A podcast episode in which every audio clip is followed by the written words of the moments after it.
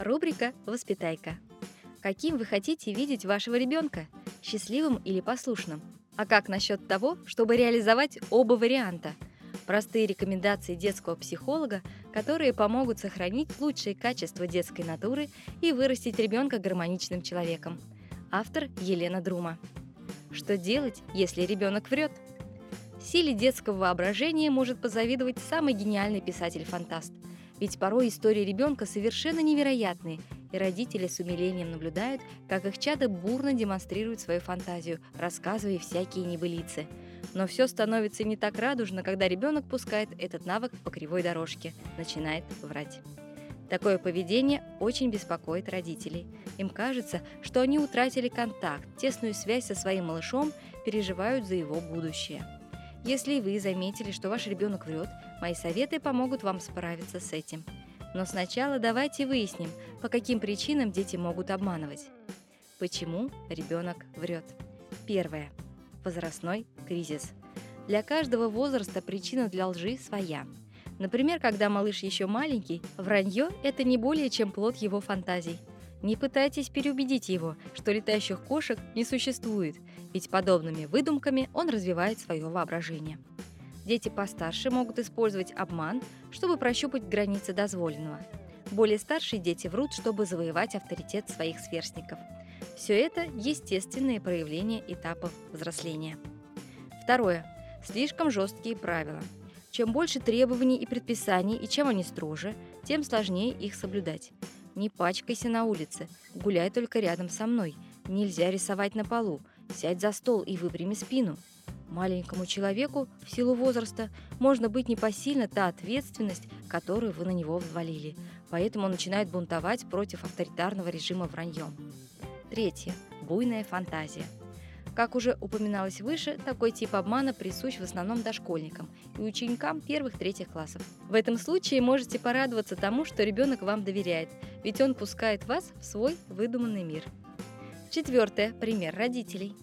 Дети во всем копируют своих родителей, и вполне возможно, что вы сами стали образцом для подражания. Например, что-то пообещали и не выполнили. Как видите, причин для лжи у детей может быть много, и они не обязательно связаны с плохим воспитанием, личными качествами или утратой доверия. Но в любом случае стоит отучать ребенка от вранья, пока это не переросло в привычку. Что делать, чтобы ребенок перестал врать? Первое. Не усиливайте и без того жесткие меры и критику. Если ваш ребенок начал врать, прежде всего обратите внимание на себя и свое поведение. Может быть, вы действительно слишком строги с малышом? Возможно, вам стоит чаще верить ему и давать больше свободы. Может, вам стоит укрепить доверительную связь с ребенком?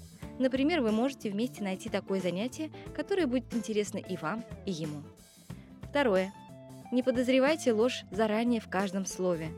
Не стоит заострять внимание на каждой фразе ребенка и демонстрировать свое недоверие. Так вы только усугубите ситуацию и испортите контакт. Третье. Не запрещайте проявлять свои чувства и переживания. У детей тоже могут быть обиды, разочарования. Они тоже могут злиться, уставать, быть недовольными, несогласными.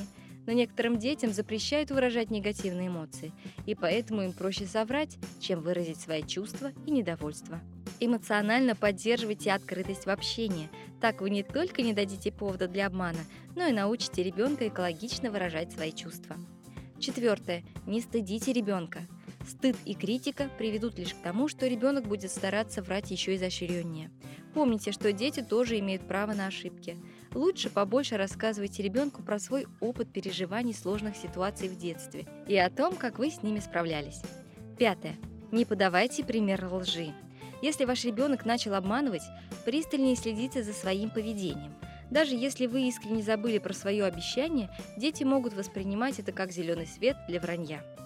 Шестое. Не ругайте и не наказывайте ребенка. Старайтесь создать атмосферу, в которой ему будет легче признаться в своей лжи. Всячески помогайте ему сознаться в том, что он вас обманул, и не ругайте, когда услышите от него правду. Так у малыша сформируется понимание, что своевременное признание своих ошибок, в том числе и лжи, влечет гораздо меньше неприятных последствий, чем ухищрение и сокрытие истины. Этот положительный опыт поможет ребенку сильнее доверять вам, благодаря чему у него не будет поводов прибегать к вранью. Помните, что лучший оберег от детского вранья и потери тесного контакта – открытые доброжелательные отношения, ваша готовность всегда прийти к ребенку на помощь, понимание и принятие его таким, какой он есть.